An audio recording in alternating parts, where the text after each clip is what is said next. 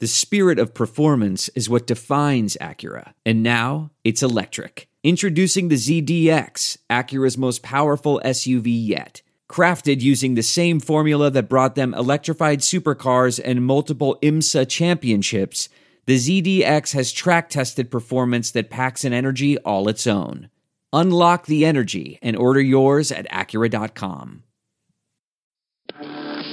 Welcome to the Saints Happy Hour podcast host Ralph Malbrough and featuring bloggers Andrew Juge of the SaintsNation.com, Kevin Held of The Team Drops the Ball, and Dave Cariello of Canal Street Chronicles.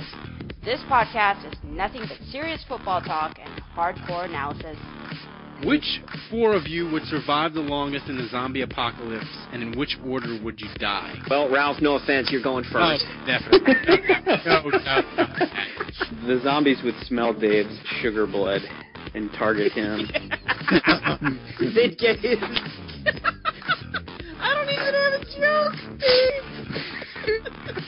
Dave, Dave smells like nougat. Now here's your host, Ralph Malbrough. All right, welcome to Saints Happy Happy Hour podcast. Tonight we have a special guest. Saints Hall of Fame receiver Joe Horn is here to talk about a couple. He's going to talk Saints football.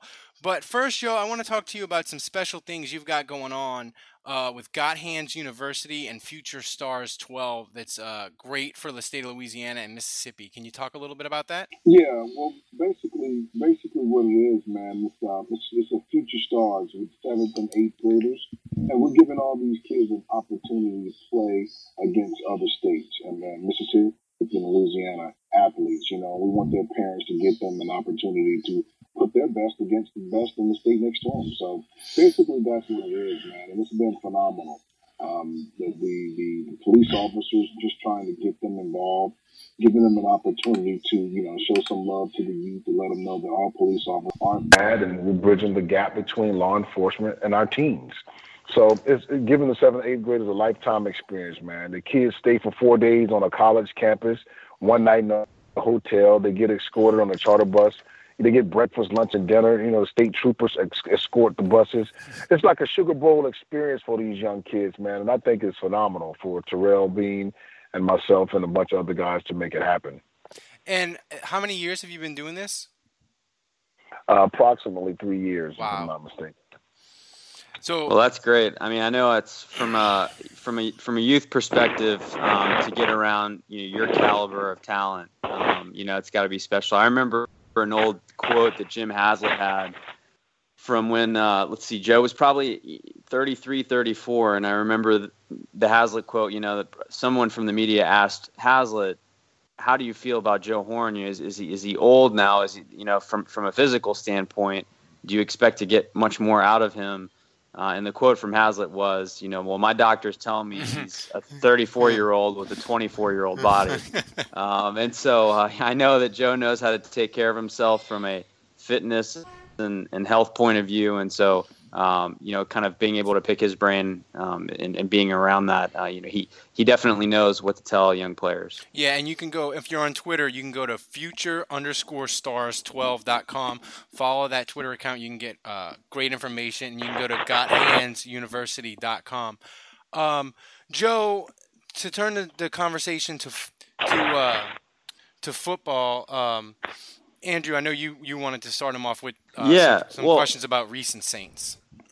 Yeah, well, Joe, I, I don't know how much you follow the Saints now, um, but one one question I wanted to ask you is, you know, in your era, and I, I thought you you had some contemporaries like Terrell Owens and, and Keyshawn Johnson, mm-hmm. where I I feel like mm-hmm. they maybe toed the line of being so outspoken that at times, you know, great players, but they were a distraction to their team and a distraction to their mm-hmm. locker room. I thought Right. you you were outspoken, but you, you had a great balance of, of um, you know, kind of having that swagger that you need as a receiver. Uh, that, that a lot of receivers have that personality, but that you know you were still viewed as a great teammate and, and you had Right. respect within the locker room. Um, Right. So so so Brandin Cooks, you know, this year, you know, the Saints have the big win against the 49ers, huge offensive output. Mhm. He has 0 catches. You know, as a receiver that kind of toed that line of having the locker room respect, but being outspoken. Did, did you view Cooks? Was that more on the Joe Horn side of things, where it was toeing the line but acceptable in your eyes, or was it getting kind of into that T.O. or Keyshawn range? What, what did Brandin actually say after the win? So so after the game, he had zero catches, and you know Brandin Cooks. You know there was a report that came out that he was unhappy with his role in the offense and that he wasn't seeing the football enough.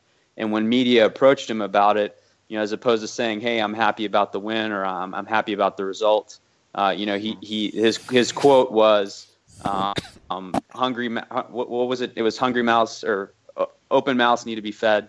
closed mouths don't get fed or something like that. Mm. Well, Brandin's second year, right? Second or third year? Yep, second year. Third year. Well, first, no, third year, third year, yeah. Well, first of all, as far as NFL years, he's still young, and if I'm not, I don't, I don't, I don't keep up with the Saints as much as I need to, because I have a lot of boys just growing up and they're doing their own things. However, um, Brandin obviously is a is a um, one of the top 10 receivers in the league. And I'm, I'm quite sure he feels like he should get the ball more, but he has to understand that's Sean Payton's offense. And he's, he spreads the ball around each week to different receivers. Whoever that who's ever in the game plan that week that Drew sees that fits to throw it to, that's the way that offense has always ran. That's why you that's why you haven't seen um, a Pro Bowl or too many receivers go to the Pro Bowl. I think Marques may have went once, right? Uh, no, never went. No, Ever oh, did. Well, you're not going to see a receiver go to the Pro Bowl in New Orleans unless one guy is targeted every sun every Sunday, and that's not going to happen. And and that's that's that's that's respect due to Sean Payton's offense. He could throw it to anyone and still win football games. Brandin needs to understand that while he's in New Orleans. But other than that, um, it's, it's how you are respected through your peers, through the guys you play with off the football field. See, Brandin can be a hell of a guy off the football field, and guys really know personal know him personally. See, I would they loved me because off the football field, I would die for one of the guys. If I seen them in the street, so they were doing something they weren't supposed to do, they would call me and they would get my opinion on it. And the coach Haslett or the coaching staff never knew about it. So they loved Joe Horn off the football field as much as they did on the football field. So they knew my heart. Mm-hmm. Some guys are selfish. Some guys are selfish. I'm not going to call any names, but you can see it. And and and on the football field, they may want the ball, but off the football field, they may be like, you know what, the hell with those guys in the locker room. I don't have to hang with them. I make seven million a year. I make my money. They make their money. They don't have to know my personal life. And you know, people think that this football thing is a family-oriented type thing, and and I beg to differ. Most of these guys come to work, they do their thing, they act like a family, and when they leave, they, they probably never call each other. And when they leave leave out the NFL, you never knew you even knew that person because they barely ever call you. So it's a big, it's a lot, it's a lot of hype. But back to the Brandin thing, I think he'll mature more, and I think he'll understand where he is, and once and, and know that the head coach that he's playing up under is not going to get him twenty balls a game. It's well, not going to happen. Joe, you bring up you bring up a good big a good point about how it's a business and teams like to say it's a family atmosphere and that can be overblown sometimes. No. What is a thing? No. What what is a thing with a? You know, I, I know I've interviewed. There are some things that are too good to keep a secret, like how your Amex Platinum card helps you have the perfect trip. I'd like to check into the Centurion Lounge, or how it seems like you always get those hard to snag tables. Ooh, yum! And how you get the most out of select can't miss events.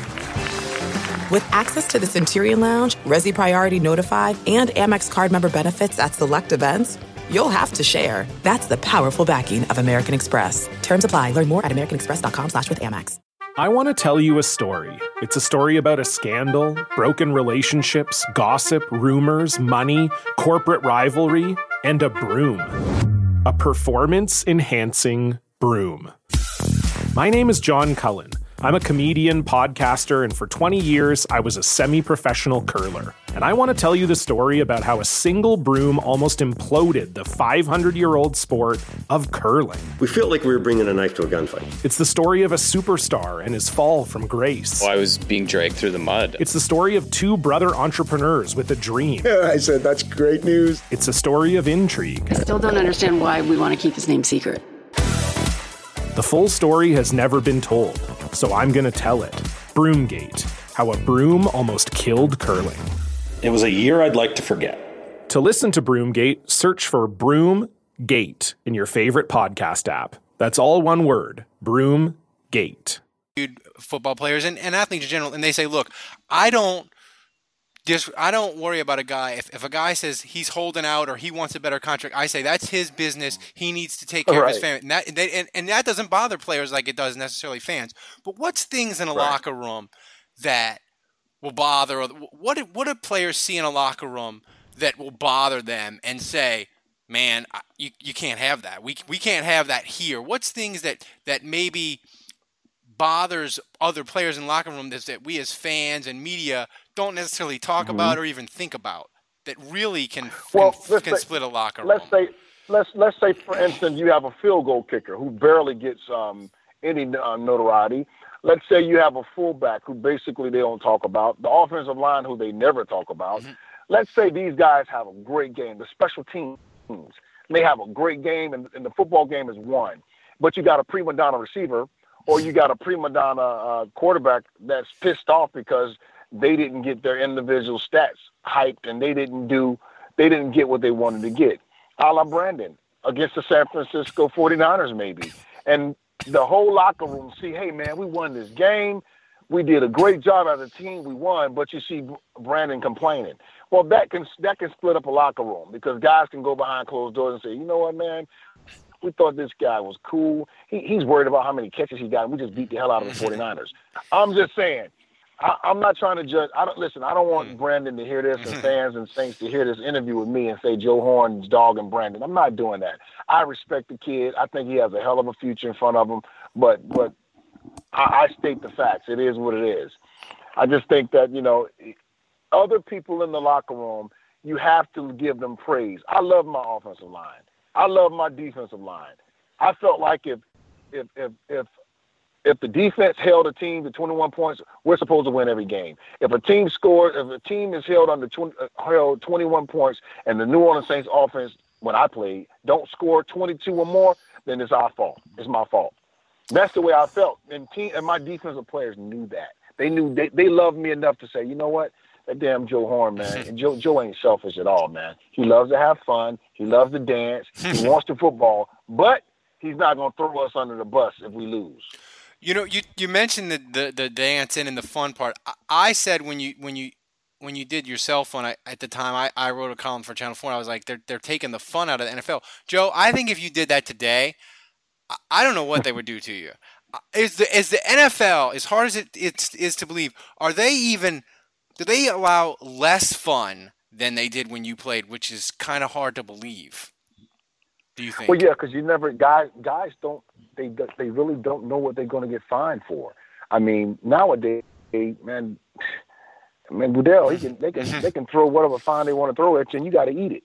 you basically got to eat it. So if you're not making the big bucks, if you don't have the five year deal, thirty million dollar, fifteen, twenty five million up front, you really can't jam and get down like you want to get down. Odell can do what he want to do because Odell can do what he want to do. My man from Pittsburgh, the receiver, what's his name? Uh, Brown. Um, Antonio Brown, yeah. Antonio can do what he want to do, really, because the little fifteen, twenty thousand dollar fine that they get is really a scratch in the bucket for them on on on when they get their paycheck. But the guys that's really trying to trying to trying to come up and get big big contracts and they're making big plays, they really can't have fun. And it's I think it's sad because celebrations are celebrations. If you're going to cut out celebrations, cut all of them out. I I love Mike McCarthy. That's my hero. Hmm. Mike McCarthy threw me a lot of ball, had me a lot of plays. he did. So what? So what I'm getting ready to say don't affect the Green Bay Packers and and my respect for Mike McCarthy and his team. When you do the Lambeau leap, and because you come in as a commissioner, and it's just um, a thing that they did, and it was tradition in Green Bay, the Lambeau leap is celebration if if a if a if a if a if a receiver jump up in the stands and his helmet hit a kid in the chin and they but and that kid chin bust open, yeah, he may not sue the NFL because it's a tradition. But what if you just do that and something happened, a little girl get hit mm-hmm. with your helmet and they get knocked out? Well, that that could be detrimental to, to, to the NFL. Why why not cut the Lambeau leap out, but you don't let let guys pull out a sharpie. You don't let guys go and pull out a cell phone and, and celebrate. See, it's a it's a it's a distinction between the two and I blame the, the commissioner for that. You know, he, he, he allows what he want to allow. Yeah, there is a bit of a double standard there. Um, yeah. but yeah, it'll be it'll be interesting to see. I mean, you know, obviously we'll see if Goodell can last in the NFL, and you know who, who would be next, and, and if, if they would get oh, more he's gonna lenient last. or more He's gonna, strict. he's gonna last until he he's gonna last until he's ready to go. Until the owners are ready for him to go. Fans, media can't fire Goodell. Players can't get half of Goodell fired. It'll never happen. All right, Joe. So here we go. I, I want to ask you about two two. Uh, let's see, 2005. Um, or I'm sorry, 2004. Um, and you know, I think this is you know a lot of people remember this era. Uh, a lot of Saints fans, of course. Uh, you had Aaron Brooks as your quarterback. I mean, a guy that that was playing phenomenal football. He gets injured. He's visibly not. He's not playing at his his usual level because he, he's got a throwing arm injury, and it would affect any quarterback. And you've got a very capable backup in Jake Delhomme, who's won a couple games for you when he's had to come in as a sub. Um, that that played well in preseason, and there started to be this swirl. And I know at the time, I know the players were hearing it, uh, that the fans were clamoring for Jake Delhomme to come in and play. Uh, can you tell us at the time in the locker room, w- was there kind of a similar sense amongst the players of, hey, something's not right with, with AB? We may, we maybe need to make a change, or was everyone kind of unilaterally supporting Haslett's decision to stick with Aaron Brooks? Well, most people was supporting it. I didn't get into the thick of what was really going on with AB because I mind.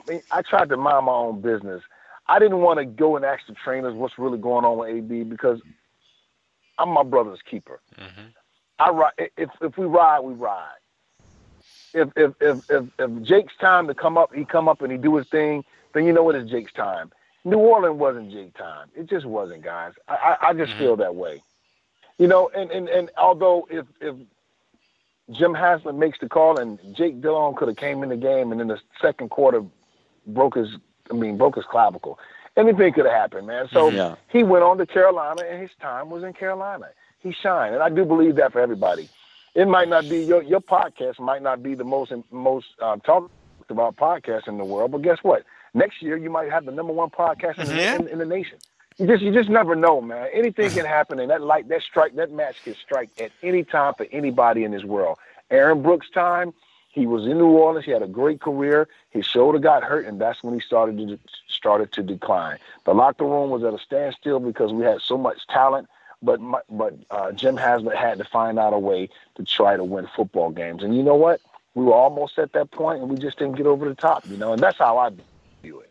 Joe. All right. Well, I've got a th- I've got a theory about it, Joe, and I just want you to tell me if you think I'm crazy or, or way off base. Okay. But my Okay. theory my theory is that in in 2000 when you joined the team, the team invested a lot of money in Jeff Blake, and that was Jim Haslett's guy, and he he was real mm-hmm. excited about you know the team had committed to Blake, and the team got off to a hot start, and they were playing really well with with Blake at quarterback, and then boom, the injury happens. You know, Aaron Brooks comes in, you know, fresh new face, and he plays really well.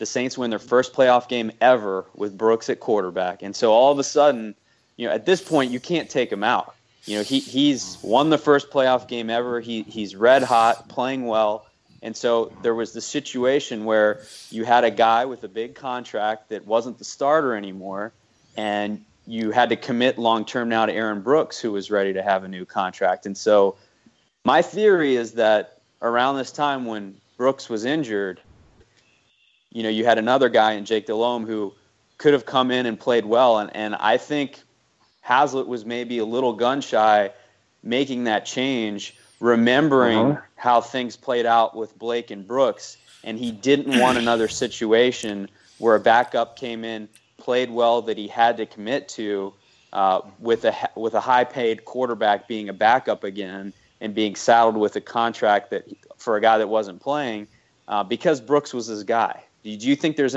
any truth to any of that potentially? Number one, I don't think you're crazy. number two, number two, you're not off base, and number three, you are 99.9 percent right. However, let me give you guys some facts that you, you probably never won't hear, you never heard before. and I'll do this because I don't do interviews that often, but I like to give you some juicy information when I when I do do interviews. I love it. And Tampa Bay first game of the season, Tampa Bay Buccaneers. Aaron Brooks wants a new contract. Jake Delhomme is ready to play. All all all Haslett has to do is make the call. Aaron, we're not paying you right now.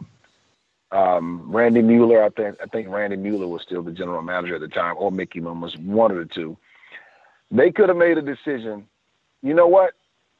Aaron Brooks is not is complaining about a contract. We're going to go with Jake, and we're going to sit this one out, and we're going to let Jake do his thing. They didn't want to start. I think they didn't want to start the season off with Jake Delhomme and they make that decision. Sit Aaron Brooks out, let him stay in, in, in New Orleans, and then uh, we lose that football game, and, and now their careers are at stake. Aaron Brooks, whoever his agent was at the time, was a genius. He was a genius, and he and he probably isn't getting any props for for this call. So I'll give him some. Aaron Brooks was told not to get on the bus. Don't even get on the bus. You don't get on the bus, they have to do your deal. They have to do it because that's how bad they wanted Aaron Brooks to play. Aaron practiced the whole summer. He won the training camp. He he practiced all the way up to the to the time we was getting on the bus to go to Tampa. Guess what, guys? Aaron Brooks was not getting on the bus unless he had a contract.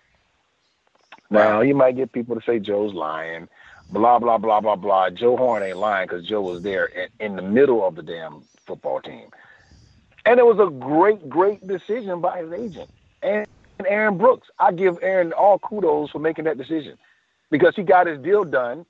That was one of the biggest reasons he got his deal done. You know, had they made that had they made that decision to start Jake Delhomme, Delhomme, I can't say Jake would have been a Pro Bowler that year. I can't say he wouldn't have went there and got hurt. All I'm saying is Jake was ready to play. He was throwing great footballs, and Aaron had a strong arm. Jake had a strong arm. Unfortunately, it didn't happen for Jake.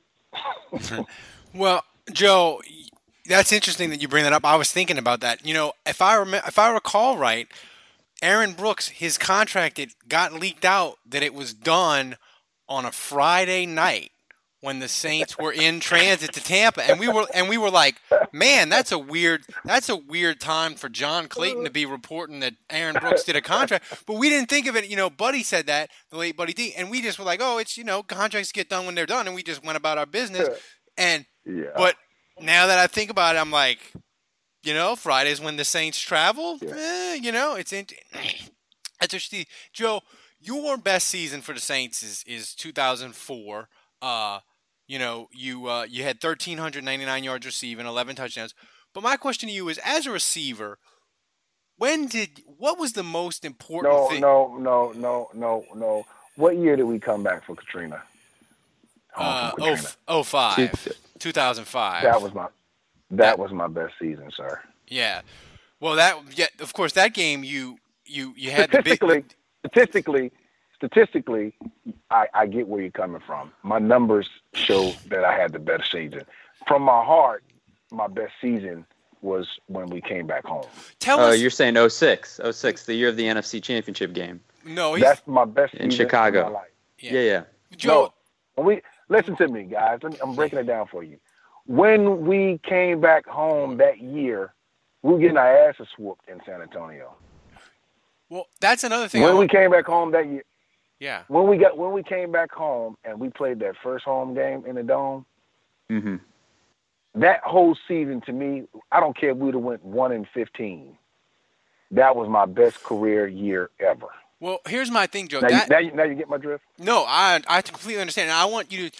I remember that first game in Carolina. Y'all were ahead. I think you were mm-hmm. ahead by like ten, and it sort of slipped away. Mm-hmm. And I remember reading in mm-hmm. Sports Illustrated on the sideline that you basically uh-huh. walked up and down the sideline and were like, "We are not losing this game. We are not Mm-mm. losing this game." And I think Aaron Brooks hit you on three straight passes at the end of the game, and Yep. Carney gets the field goal. Can you take us back to that just all that sequence, that first couple weeks in that game in particular, the emotions and what it was and what it meant.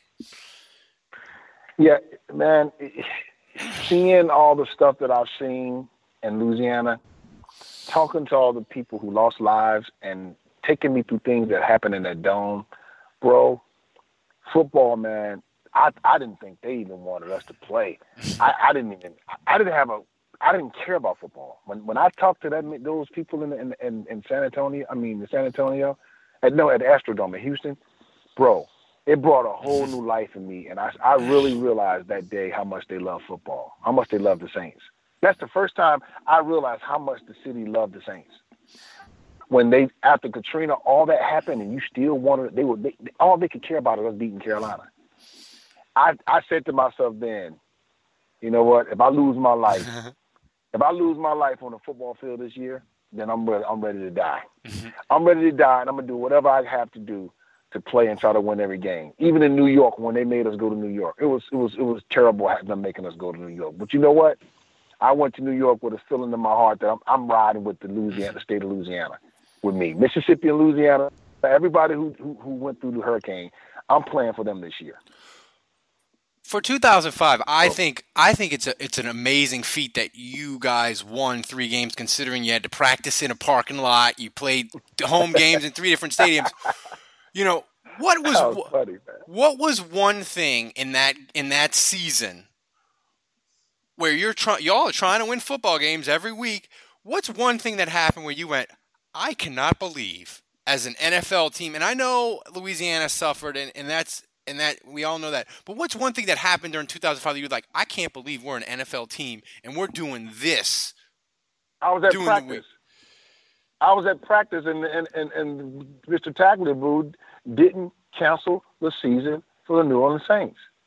I I I was dumbfounded. I was cold, dumbfounded, and I finally realized that it wasn't about lives in the NFL. It's not about your safety. It's all that's all a mm-hmm. smoke and mirror. That's bullshit. Mm-hmm. It's about the dollar bills. It's about the money, man. I knew right then and there. I said these people don't care about nobody's lives. Mm.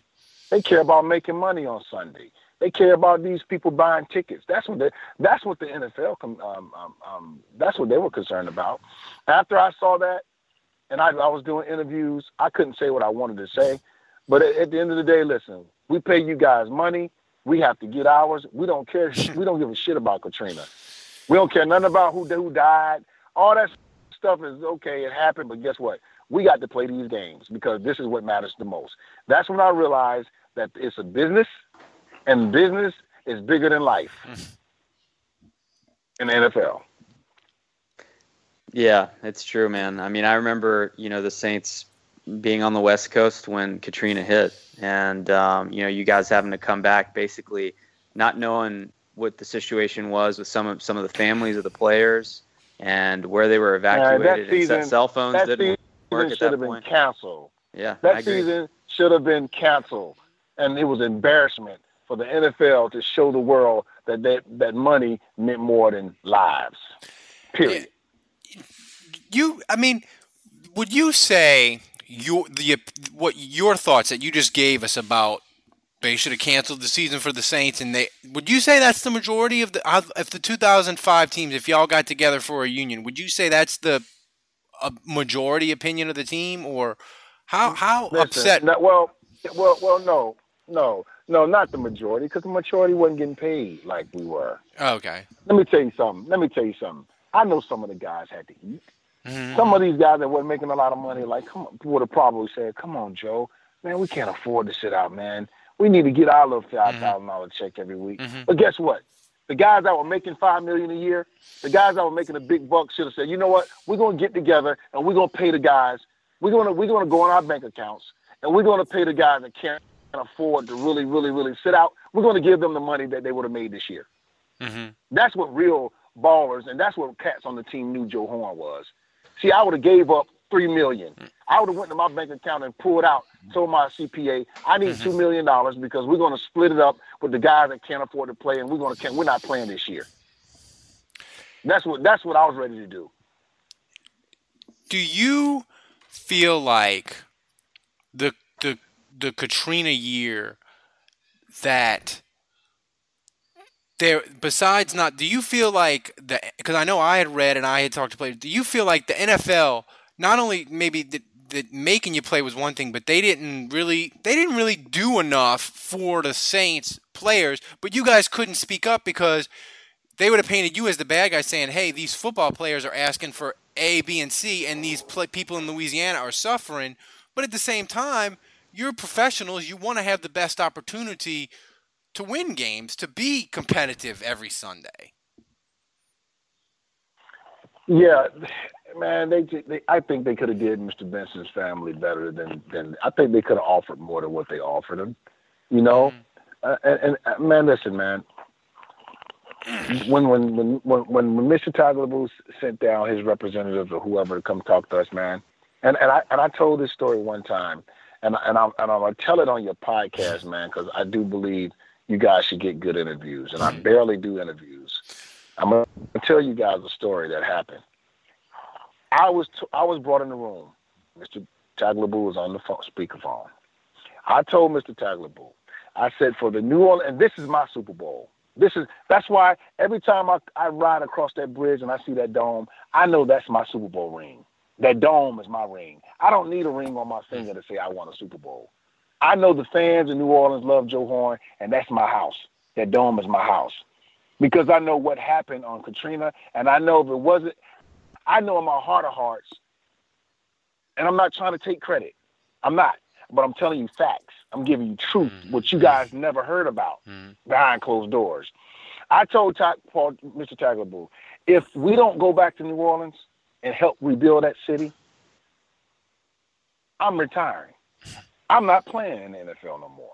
I have enough money in the bank. I can retire right now. I'm not going. I can't play in San Antonio. Although I know Mr. Benson's family uh, um, um, geographically, and I know the money would have been great, and I know the city of San Antonio was great. They treated us like kings.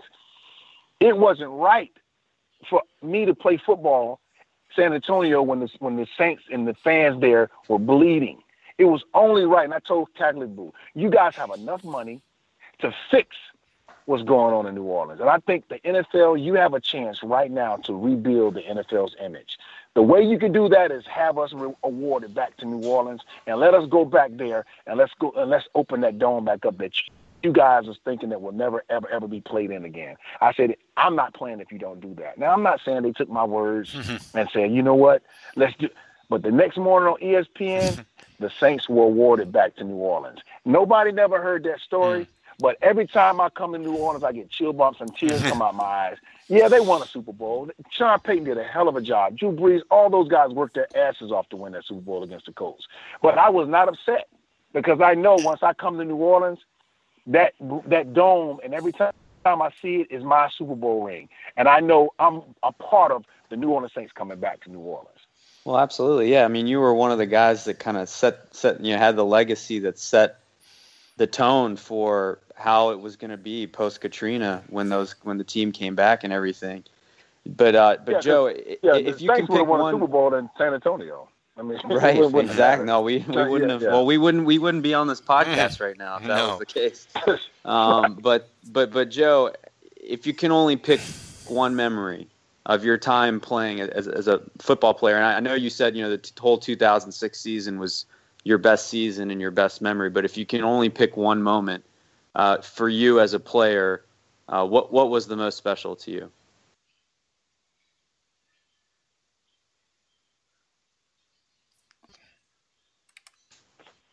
When um, Steve Gleason blocked a field goal. Yeah, you know, yeah. blocked blocked the blocked the he, when he you know when he when he blocked the um, punt. Yeah, I mean, Ralph, Ralph I, I, don't know if you were in the stadium that day. I was. I, I was. That, that, that's the loudest the super super domes. Did you guys feel that as players? The loudest that's ever been in there.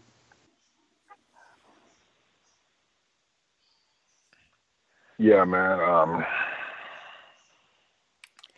Steve, Steve, um, Steve blocked the field goal. That was that was big.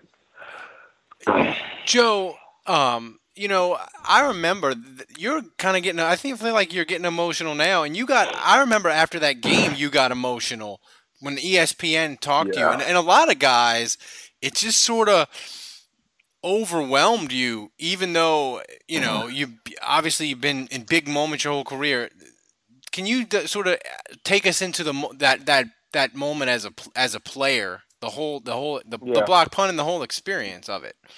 Yeah, I, I knew um, when um, the, I was in San Antonio when I heard that they said that the the dome would never be played in again. They would probably blow it up because of the um, everything that happened. So many stories um, that happened in that dome, and um, crying on my on my bedroom in San Antonio, man. I just had a feeling that it couldn't it couldn't be that way. So just to come back off the plane, man, it was like a dream, man. Just to come back in there and look up in the stands and look look to my right, look to my left, man, and see people crying, hanging over, the side of the wall, just just back in that dome, man. Mm-hmm. That was the most. That was the most emotional. That was the most heartfelt. I I felt like I was on cloud nine, man. I felt like that was a night I was gonna risk dying. I was ready to die that night. Mm-hmm. I didn't care if I had to go across the middle. I didn't care if a guy hit me in my neck. I didn't care if they had to take me off the stretcher. If they had to come on the field and take take me off the stretcher, and they pronounced me dead on the on in the locker room, I would have been okay. I would have been okay. It would have been. I would want my family to say, my my my husband, my daddy, he died because he all he wanted to do was come back and play that game for the people there in New Orleans. So if I would have been crippled, if I would have never moved again and been in a wheelchair the rest of my life, I would have been okay. That's how that's how much I felt we owed the, the fans in New Orleans. It wasn't enough. A Super Bowl, a Super Bowl wasn't enough. It's not enough for the fans that in New Orleans. Joe, it, it's Joe. You're amazing. Um, Andrew, do you have any any more questions? I have I have one last thing. No, man. I mean, this it's uh, go you know go for your question. I mean, that's well, uh, it's powerful stuff. Man. It is, Joe. I want to end on a lighter note. You remember uh, Kenny Wilkerson? He was the the Saints uh, sideline reporter, and, and I believe he did a, uh, a show with you, the Joe Joe Horn show at, at a steakhouse in New Orleans. And he told me, you know, I, I know your your uh, fear of flying is kind of a, a well known thing, and he told me the story of of why you don't like to fly. Would you mind sharing that story with us? I think it's pretty um, pretty amazing. And once I heard, it, I was like, yeah, I, if, if, that that makes sense. Well, it's just so many stories, man. Man, Kenny, man. We, mm. I told him so many stories, man. Kenny, man. Kenny, um, Man, you that's why I hate doing interviews from Louisiana, man. Y'all, y'all, bring back memories, man. And I just, I, golly, Kenny was man, my my my my boy, man, because he was so real. And I told Kenny sometimes, man, you say you're too real, Kenny. And sometimes co- coaches and general managers can't deal with how real you are, man. They're gonna get rid of you, and they did, man. I mean, it's, that's another story, but man, he was done wrong, bro. But anyway, anyway, I, have told him so many stories about flying, man. I, I, it's just so many. Which one are you talking about? I'm talking. I, told him. I, he, he told me a story that when you were, I believe, uh, at at at Itawamba, uh, at Itawamba, Itawamba Junior College, or uh, your first time with Kansas City, you were doing like a puddle jumper plane, and the plane was taken off and the pilot I, forget what he said did something wrong and almost hit the tree and like pulled up oh, at the no, last no no. We was oh we was coming from San Francisco man. I can I remember vividly. We was coming into um, Kansas City man and, and was fog. You know when it's 10 15 mile visibility they let you know you know guys we may have to circle around because we can't see the front we can't see the runway. You know we don't want to go with the computer. We just want to be able to see visibility. We don't have that Man, you talking about once we started descending and we got down all of a sudden, man, the plane nose was down, but we was he yanked it up and everybody woke up. I was already up because I, I can't sleep. Uh, he rose up. He rose up real quick with the plane. Everybody was like, "Whoa!" And he was like, "Man, you see them trees?" And I was like, "Oh my goodness, this man! This, we we we almost we almost hit trees. I mean, he because they didn't see the runway. He had to pull up real quick in the air. And right then and there, man, I was like, you know what? I gotta I have to make a decision to either stop playing football and do something else. I'm, i mean, I was a great baseball player too, because I, I, was making a decision right then and there once we hit that once we did land, I said I'm going to start playing baseball. I'm going to go out and go off of baseball. I'm going to retire. I'm, and I know in baseball you got to fly too, but you know you can take buses. Most of the time they take buses too. You know, so. Well, I'm you like, guys, you guys talking about this reminds me of the uh, of a quote from Joe Horn, which was uh, before the Pro Bowl, and, and I remember uh, Amelia, you, you were pretty close in terms of stats. It, you know, it was one of those seasons where obviously you made a bunch, but there was one season where you were kind of in com- competition with a few receivers, and it wasn't clear you were going to make it that year. And you kind of said, you know, I've been to Pro Bowls, and if I don't make it, I'm kind of fine with that because I'd rather just not fly to Hawaii. oh, without a doubt, without a doubt, Uh, without a doubt. Joe, before we get you out of here, um, I want to tell the people again uh, how they um, how they uh, how they get in touch with uh, the uh, GotHandsUniversity.com and future future underscore twelve on Twitter. Uh, go there. It's going to be a. You know, it's going to be a wonderful camp for kids. They're going to get ex- experience of their lives, and it's it's it's the third year he's done it. Joe Horn, you're uh, thanks for giving us time tonight, guy, and um, good luck with the camp. And hopefully, hopefully we'll have you back next year, and you'll be doing it again, bigger and better. Thanks a lot, guys. I appreciate you guys having me, man. Um, yeah, they could go to GotHandsUniversity.com.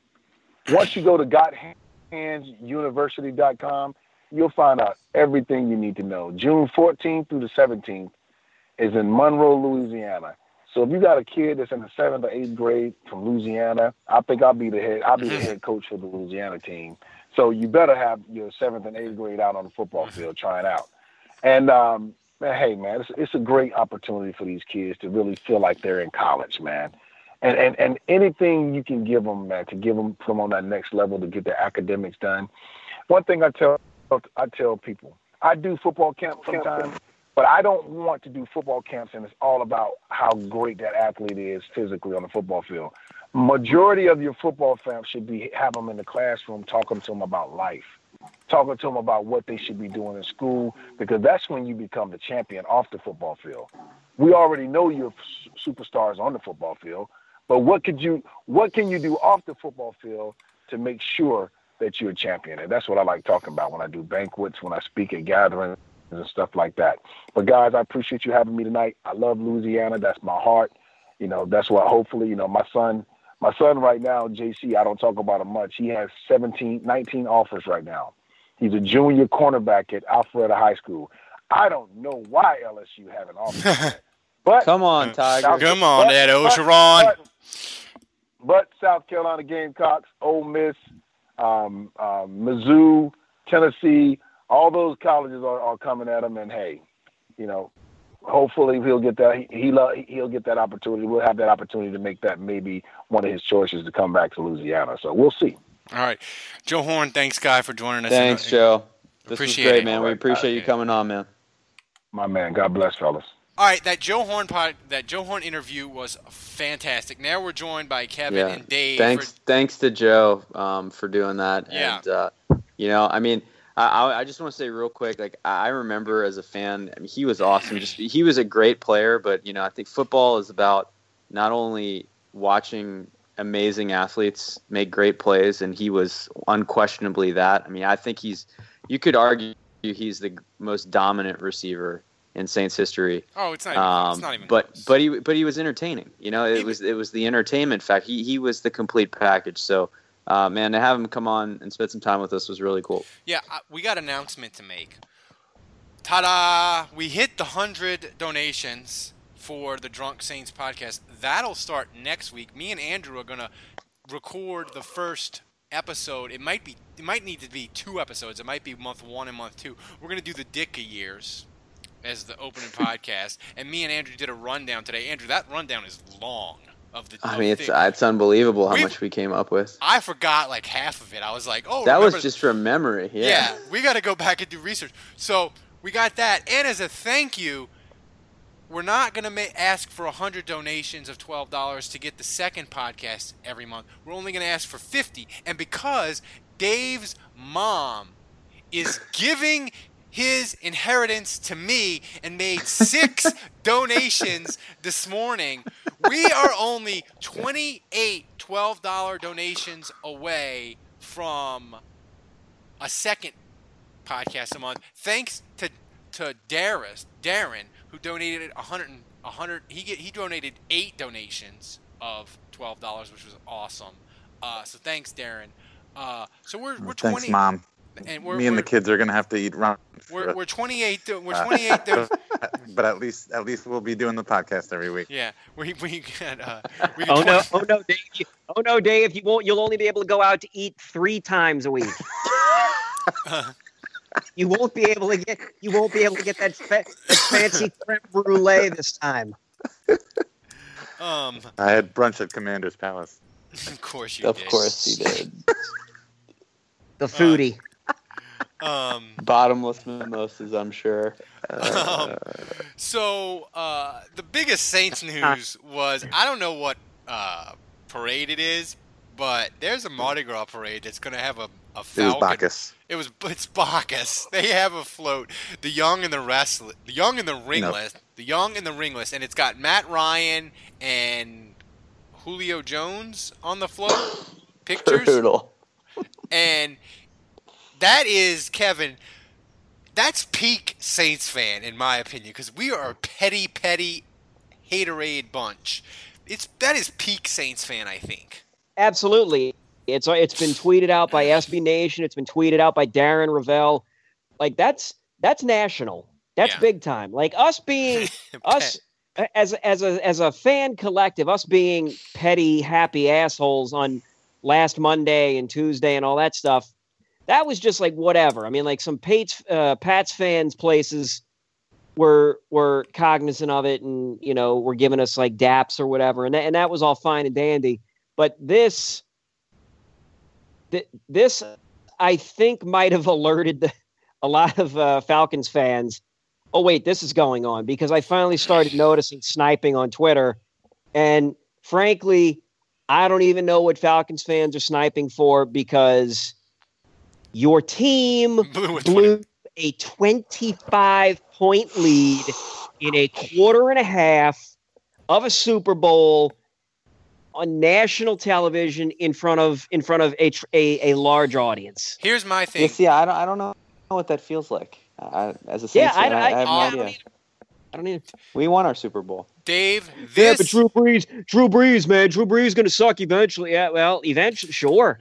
Dave- Eventually, I mean, eventually, we're all going to die. Dave, I thought of this today. I think Atlanta blowing the 25 point lead in the Super Bowl, I think it's brought the Saints Falcon rivalry among the fans to like DEFCON 25. Like Ooh, what, I see whatever what you did there. whatever whatever you want to say like the rivalry is it's going because of this it's to another level now, I think.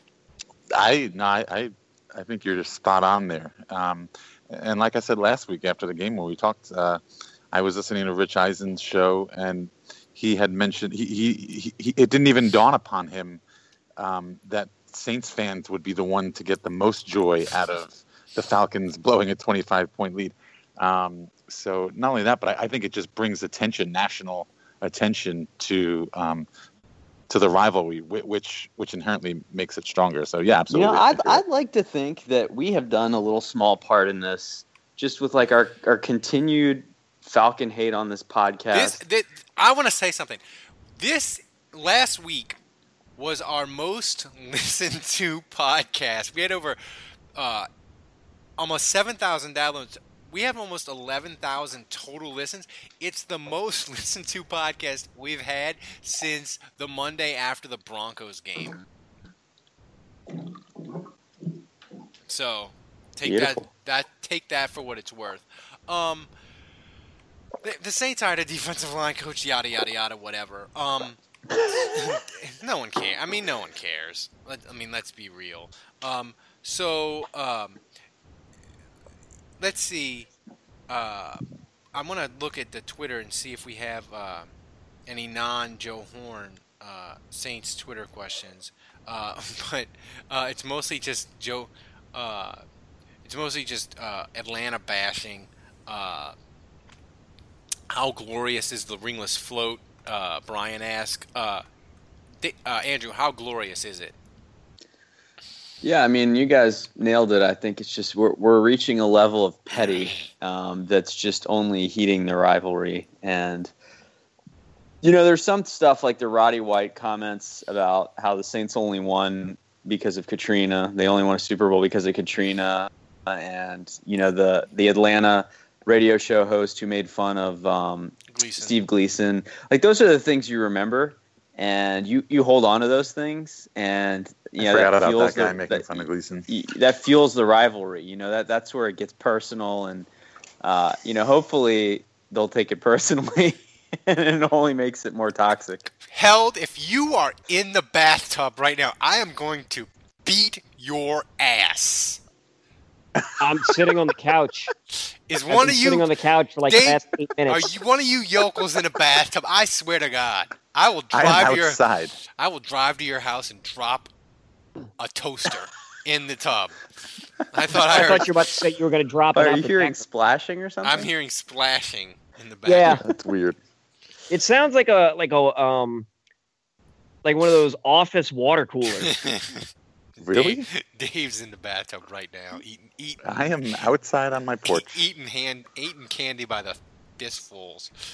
Um, um, is there any Jutes Magoots ask? Is there anything more petty than a float uh, commiserating twenty eight to three?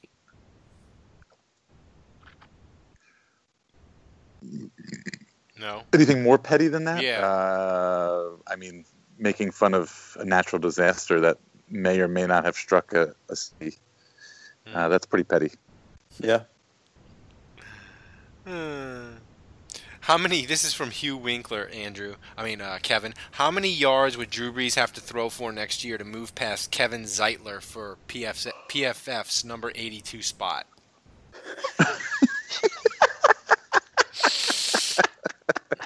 Odd, oddly specific. That's a Uh, that's a good.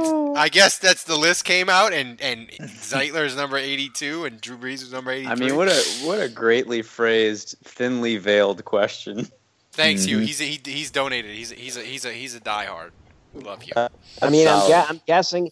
I'm guessing he's got to do what 50, 5,500, 40 touchdowns, ten uh, less than ten interceptions to to, to even think about uh, getting past eighty.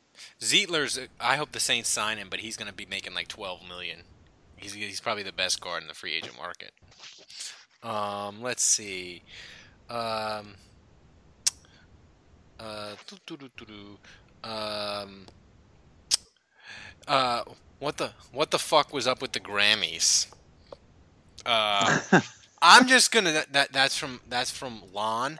Uh, I'm just gonna say this. I'm a big George Michael fan, and having Adele sing "Fast Lane" by George Michael slow. Was that the song that she screwed up at yeah, the beginning and had to redo? screw- Yeah, she should have just walked off the stage when she botched it.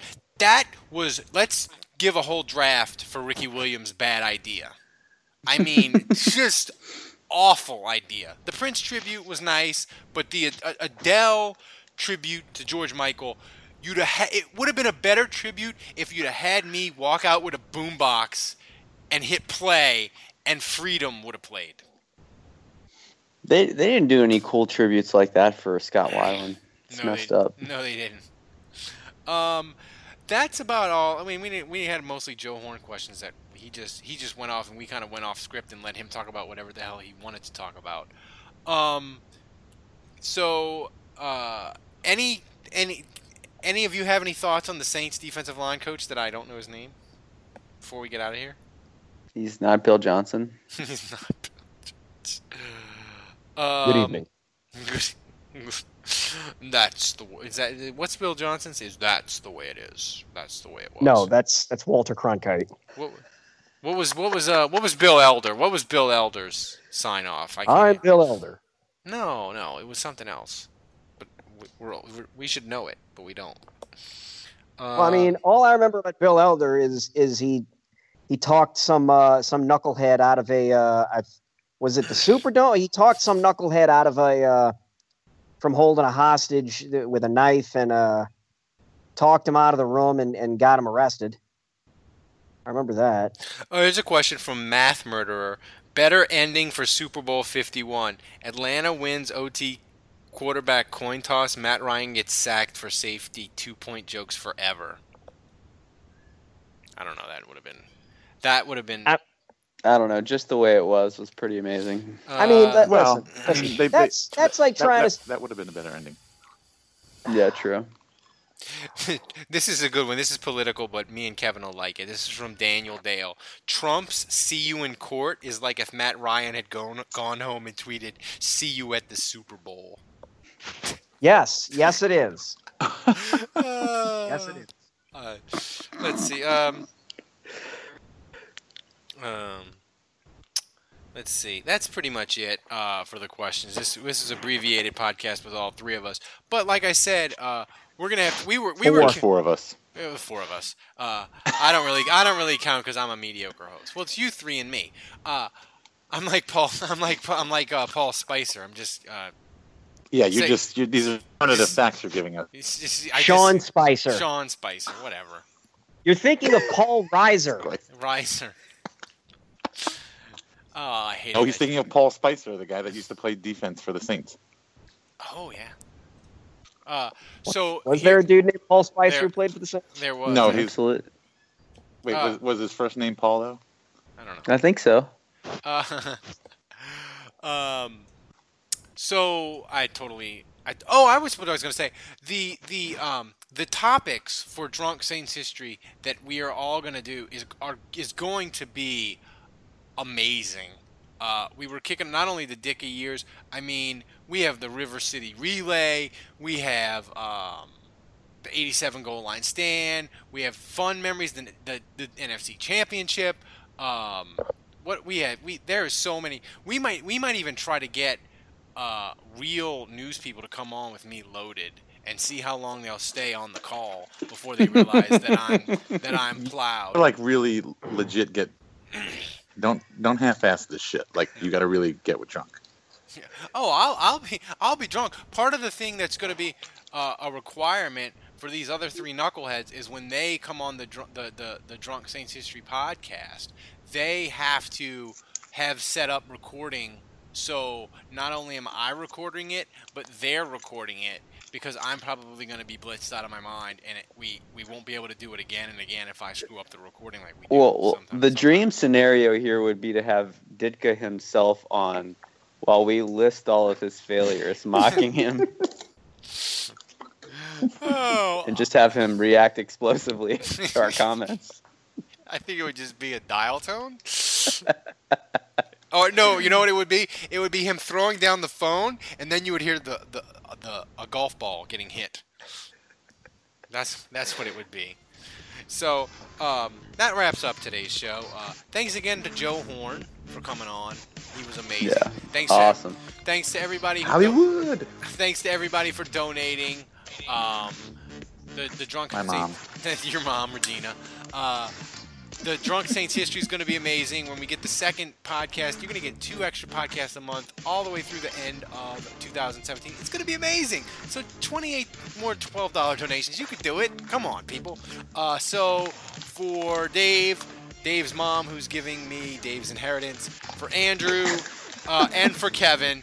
Uh, until next week, the bar is closed.